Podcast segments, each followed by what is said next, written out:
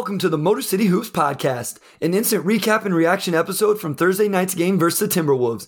If you are new to the Motor City Hoops podcast, I'm your host, Bryce Simon, a former D1 Hooper, current teacher, coach, husband, father of three amazing kids, and contributor to Detroit Bad Boys of SB Nation. And when I get the chance to watch our Pistons live, I'll do a short episode giving my immediate reactions, recap, and analysis of the game. Segments will include my biggest takeaways, player of the game, plays of the game, and things to keep an eye on moving forward, and more. Before we get started with this one, I want to encourage you to listen to episode 87 of the podcast that I recorded with Mark Schindler, talking about his article on Cade Cunningham for basketballnews.com, other members of the young core, and some NBA draft prospects. I also just dropped my newest breakdown for Detroit Bad Boys, where I dove into Killian Hayes exclusively on the defensive end of the court and the value he brings. And we have some very cool and exciting news for Motor City Hoops that we'll be able to tell you about in the next week or so. Make sure you are following Motor City Hoops on Twitter at Motor City Hoops and catch all the upcoming episodes so you don't miss out on that. But we're recording this immediately after the Pistons 117 128 loss to the Minnesota Timberwolves. No Cade Cunningham in this game on Thursday night, but the Pistons were very competitive. First off, I want to just get on my soapbox. I pay a pretty good amount to NBA League Pass to watch these Pistons games. And for those of you who don't know, I live in Southwest Kansas, all the way in the corner over by Oklahoma and Colorado. And this game was blacked out, along with I get blacked out for Denver Nuggets games, Oklahoma City Thunder games, and San Antonio Spurs game when the Pistons played those teams. Like they're just very frustrating to me. And I even tweeted this out. I don't even feel bad that I watched it illegally tonight on some site. Like luckily I was able to so I could do this instant recap. But I'll jump off my soapbox now. Cade Bey Stu, all in the Rising Stars competition. I think that new format, which I haven't completely looked into, but they have something new with that, does sound like that'll be exciting. Those three guys all in on that. And then the Eastern Conference reserves were named Jimmy Butler, who I found out my wife has a huge crush on. So no going to Miami Heat games whenever they play the Pistons. Darius Garland, James Harden, Zach LaVine, Middleton Tatum, and Fred Van VanVleet get his first nod, the fourth undrafted free agent to make an all star game, but not to be outdone by our guy, Ben Wallace, who did it four times, half of all of the possible all star appearances for undrafted free agents. That's via Sam Quinn on Twitter. The Pistons did not practice on Wednesday, playing they played Tuesday, obviously playing Thursday night and have a back-to-back with the game against the Celtics on Friday. I did think that was interesting they didn't practice on Wednesday, but I think they have a road trip upcoming as well, so maybe coach Casey and the organization felt like they deserved a day off. Again, no Cade Cunningham or Josh Jackson. Kojo, McGruder, Bey, Grant, Stu in the starting lineup. I tweeted this. It's not that surprising that McGruder's in the starting lineup.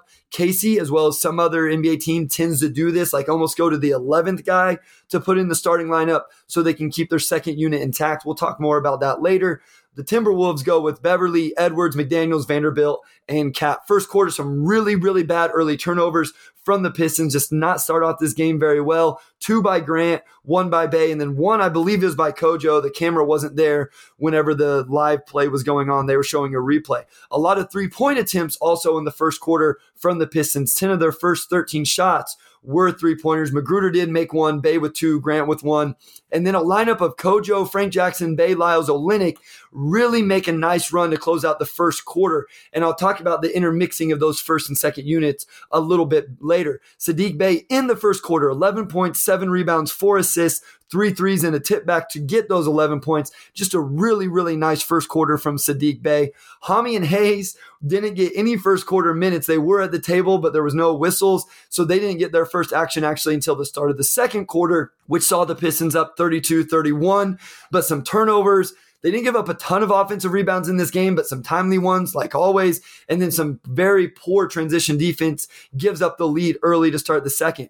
The Wolves go zone here. Thought this was a huge moment in the game for the Pistons to keep it close and weather any momentum. Frank Jackson was fouled, got to the free throw line, and then missed the second, which Isaiah Stewart actually tipped back. And Isaiah Stewart had a really nice game tonight with 10 points and 13 rebounds, 5 and 9 from the field.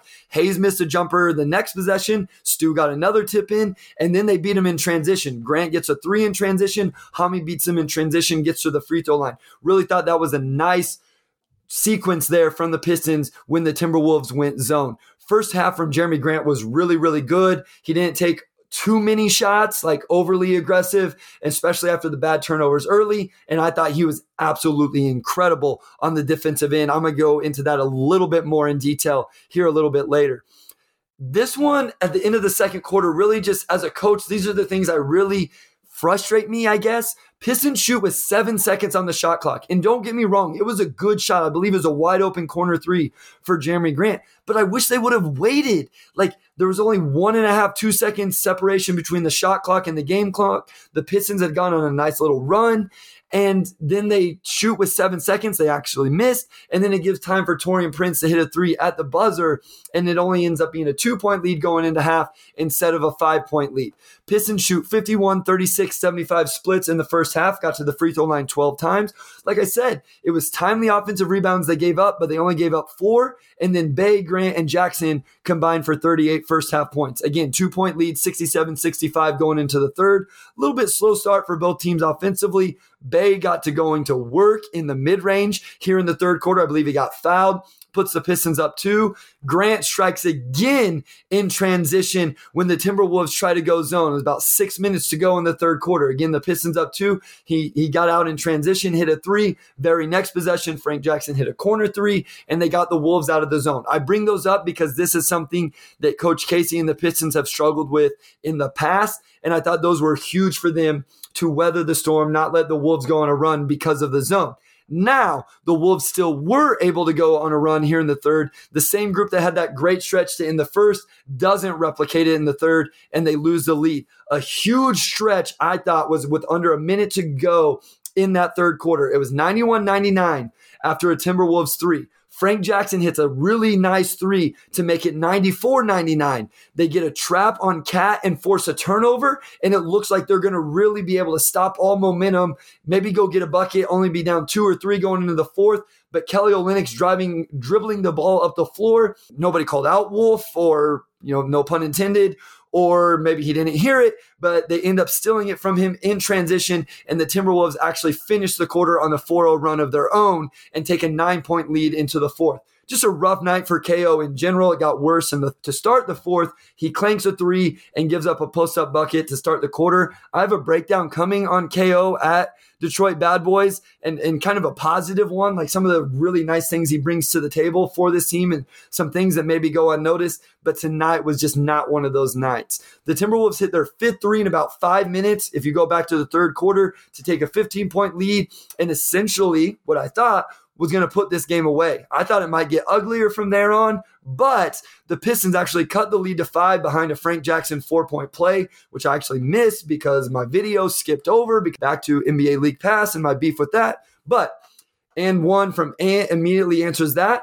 but the Pistons come back again. Frank Jackson with another three cuts it to five, and the Pistons actually have the ball baseline out of bounds. They run the same baseline out of bounds we've seen multiple times, and it gets him open. It got Jerami Grant open, but KAT was able to block it, and that was kind of it for the Pistons. Three point shooting 15 of 46 from the Pistons, 15 to 34 from the Timberwolves.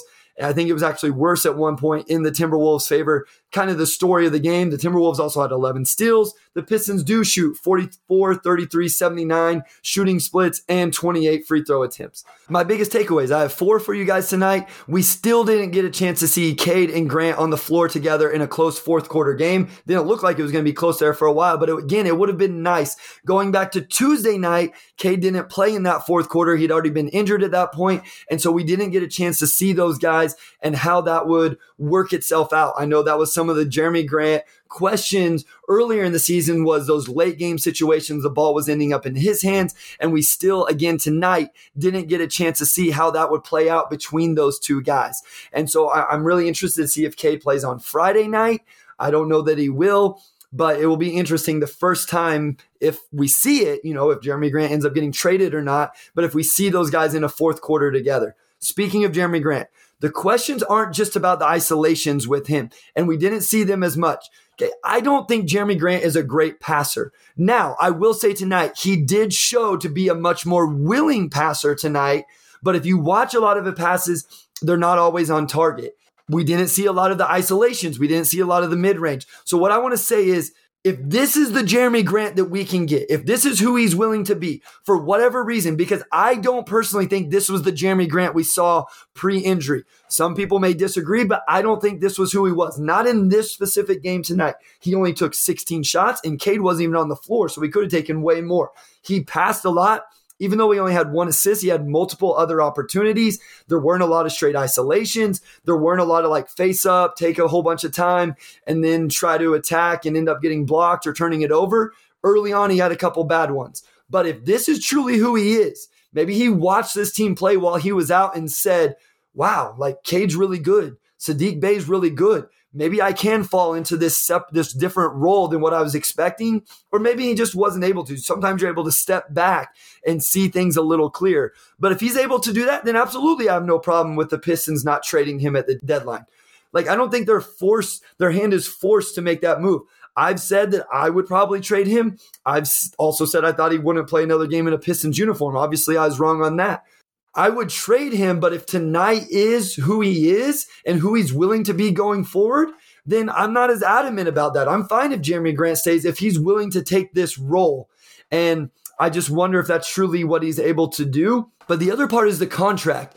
And what I'm interested to know is is he really asking for 4 years 120 million is it 4 years and 100 million but what he showed tonight in terms of being a willing passer the shot selection and then what he did defensively. And I think that's huge what he did defensively tonight. He was very engaged. He looked very good. Had some of that weak side rim protection. Like you might be able to sell me a little bit more on 4 for a 100 million. I was talking to Wes Davenport before this with the way the salary cap's going.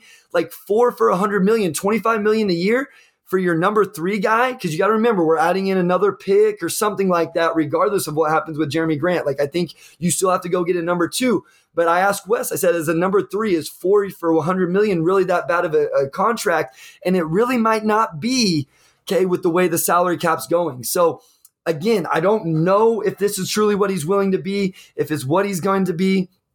But if he is, then I'm a lot more okay with Jerami Grant staying around which leads into Saddiq Bey. He got his looks tonight. I thought he got his looks on Tuesday night.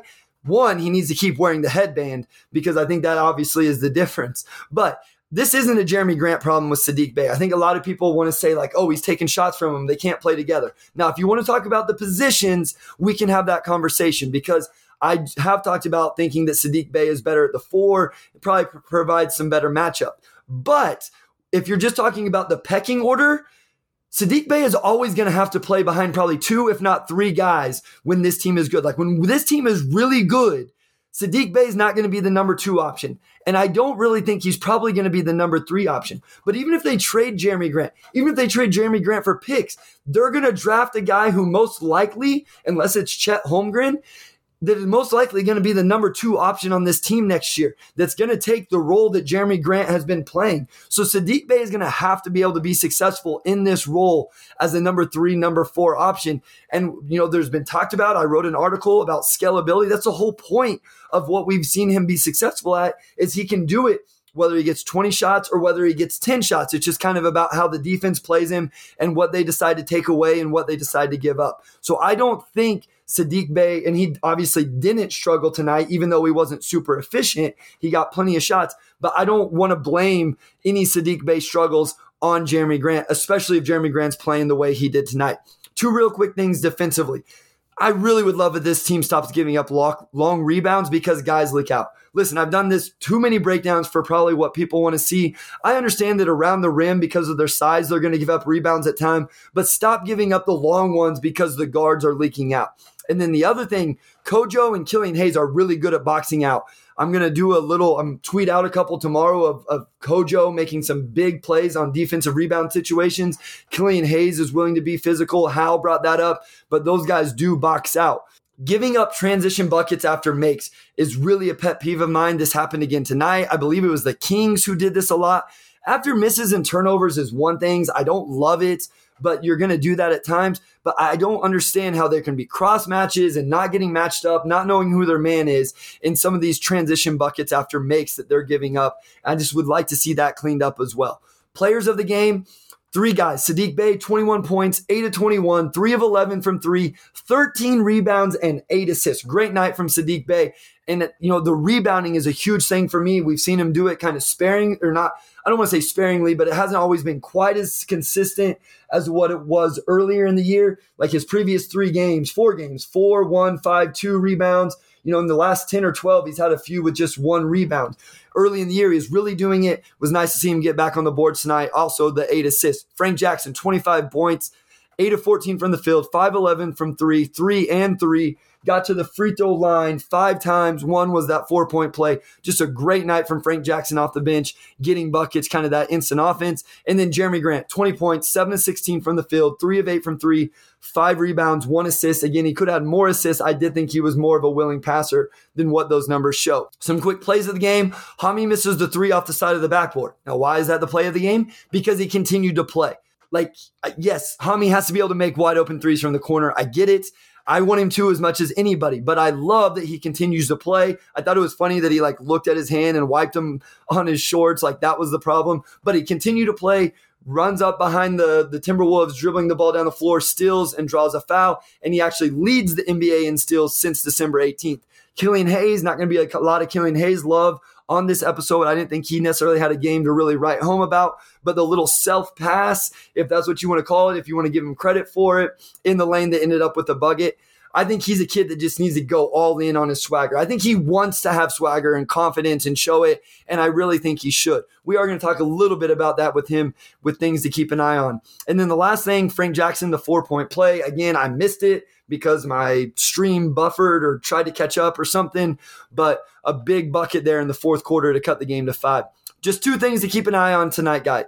The first and the second unit, and how does Casey blend those two units? Okay, it seems like it's very well established. Whenever healthy, who's going to be in the first unit, who's going to be in the second unit, uh, and I'm cool with it. I like both units as they stand alone right now. I realize that might change at the deadline but I think it's going to be interesting how he blends those. So tonight we saw that where the three came in and stayed on with Kojo and Saddiq Bey.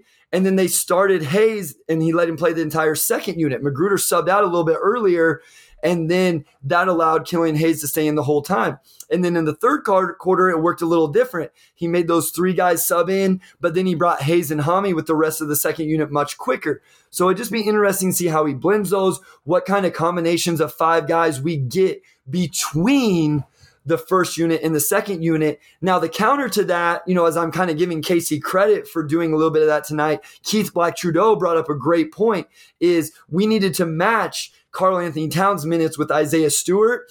And Dwane Casey did not do that in the third quarter. Cat ended up playing the entire third quarter and really kind of took advantage of Kelly Olynyk and Trey Lyles. One last thing, Killian Hayes' visual frustrations. And, I, and I'm not judging him. I'm not saying it's a huge thing. I just think it's been noticeable as of late.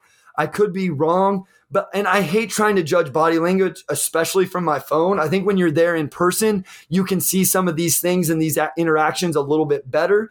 All I'm saying is just it seems like we've seen a little bit more outward emotion in terms of with his teammates, with the refs. I think there was even something with Dwane Casey tonight. Now, I'd be a hypocrite because I just talked about how I want him to show more swagger and confidence. And so maybe that's the give and take of that. As a coach, I get that a lot. I'm very emotional, I'm very passionate, and people love it whenever things are going well. But when things aren't going well, I'm still very emotional and passionate, and that can't always be in a necessarily positive way. And so I'd be a hypocrite to say that like I hate it. I just think it's something to keep an eye on, something that's interested me that we've seen it a little bit more. Some thoughts on the other team. Cat named to uh, as an all-star reserved. Edwards and McDaniels for the Timberwolves are in the Rising Stars competition that we talked about earlier. Edwards and Beasley are straight bucket getters for this Minnesota Timberwolves team. Edward had 25 tonight. Uh, Beasley had 18 points in 19 minutes, and then Taurean Prince had himself a game as well with 23 points, five of six from three. They do take some very questionable shots for my liking, but I do. The, the, the roster is interesting for the Timberwolves. It's just a little bit interesting with the, the talent they have. I'm interested to see how it all comes together for them as I look up where they currently sit in the standings in the Western Conference. They're seven, right? So they're 26 and 25, couple games away from the Denver Nuggets. So they're right in that playoff mix with the Clippers, the Lakers, the Trailblazers. So this is an interesting team. Um, again, you know, you could see tonight the way they could score and the talent they have. So just be interesting to see how they continue throughout the year. A quick look ahead Friday night, if you're listening to this Thursday night or tonight, if you're listening to it Friday morning, play the Boston Celtics. Obviously, this will be the second of a back to back. How does Cade look in this game if he plays? Um, obviously, that's probably the biggest thing as you look ahead is, you know, is a hip pointer. Doesn't seem like it's very serious, but does he play in this game on Friday night?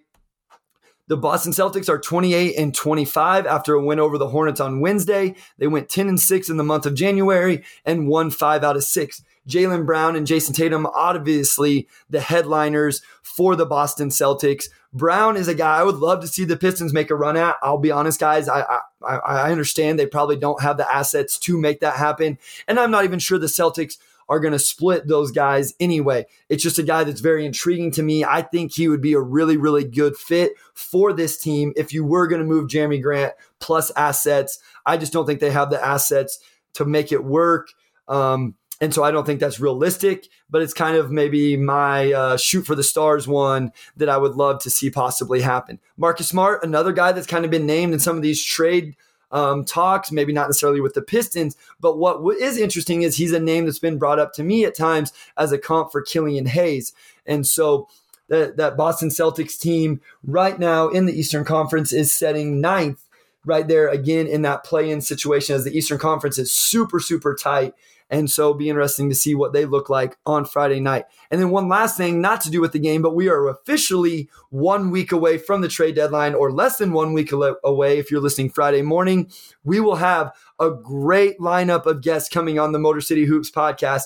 Alex Kennedy will be on Tuesday to take a look at the before the trade deadline action, what we may see for the Pistons and around the NBA. Alex Kennedy is from basketballnews.com. I'll have an instant recap episode on the 10th. So that's uh, the Pistons play on the 10th, plus the deadline will be over. If anything happens before that, if the Pistons make a move on the 9th or the 8th, expect an instant recap then. But right now, I'll just plan on the moves happening on the 10th, and then we can recap the deadline moves for the Pistons and that game all in one. And then James Edwards III from The Athletic will drop a special Sunday episode with him on the 13th to break it all down again with his reactions, his thoughts, and a couple days to kind of digest what has happened. And then Wednesday, the 16th, we'll have Keith Smith for an overall NBA breakdown of everything that happened. A quick point before I let you guys go, and I won't get into it fully. We'll get into it more on those episodes. Yes, you don't have to trade for some of these guys that will be restricted free agents. And I think this is like a conversation that comes up a lot. Like Collin Sexton was the, the conversation tonight. I'm not saying the Pistons are going after Collin Sexton, but some people's argument was, well, he's a restricted free agent. Just sign him. Miles Bridges, just sign him. Well, the thing is, you may not get a chance to sign them. The only way you may have a chance of acquiring these guys is via the trade. So Uh, I'm not saying I'm completely like you have to. I'm not saying I'm a for or against it one way or the other. All I'm saying is you don't necessarily have to eliminate the possibility of trading for a guy just because he's a restricted free agent and you could go for them in free agency. That makes it a lot tougher in those situations. Plus, you do get the bird rights in that trade situation, which does eventually become important as you start to sign guys to big contracts. We talked about, you know, Jerami Grant, if he stays around, if he makes it past the deadline, it doesn't mean you couldn't trade him in the offseason or next deadline, but if he's going to stay in Detroit, that's a five year, 100 plus million dollar contract. Cade's obviously kind of, you know, on track to be a, a max guy, most likely, if he stays on the trajectory he's on or the trajectory I think he's on. So, bird rights, being able to sign guys over the cap with your own, like that stuff does become important eventually. So, I realize I understand the logic behind it with they're going to be a restricted free agent. Just wait till then. But I also don't think that that's like foolproof. I do think there's some positive and reasonable rationales for trading for a guy, even if he's going to be a restricted free agent. As always, I want to thank my guy, Wes Davenport, the producer of the Motor City podcast, who takes care of so many things behind the scenes to make the podcast better for you and easier for me. I also want to thank you, the listener, for taking time out of your day to listen to the podcast. You have no idea how much it means to us, the amount of support we're getting right now. Motor City Hoops will be back on Tuesday, as I mentioned, with Alex Kennedy, the Chief Content Officer at basketballnews.com, to break down all the news ahead of the NBA trade deadline. And make sure you continue to check Motor City Hoops Twitter and those episodes for this big news that will be dropping very soon. Thank you for listening. Go Pistons, and we'll talk to you soon. Here's seconds to do it got it.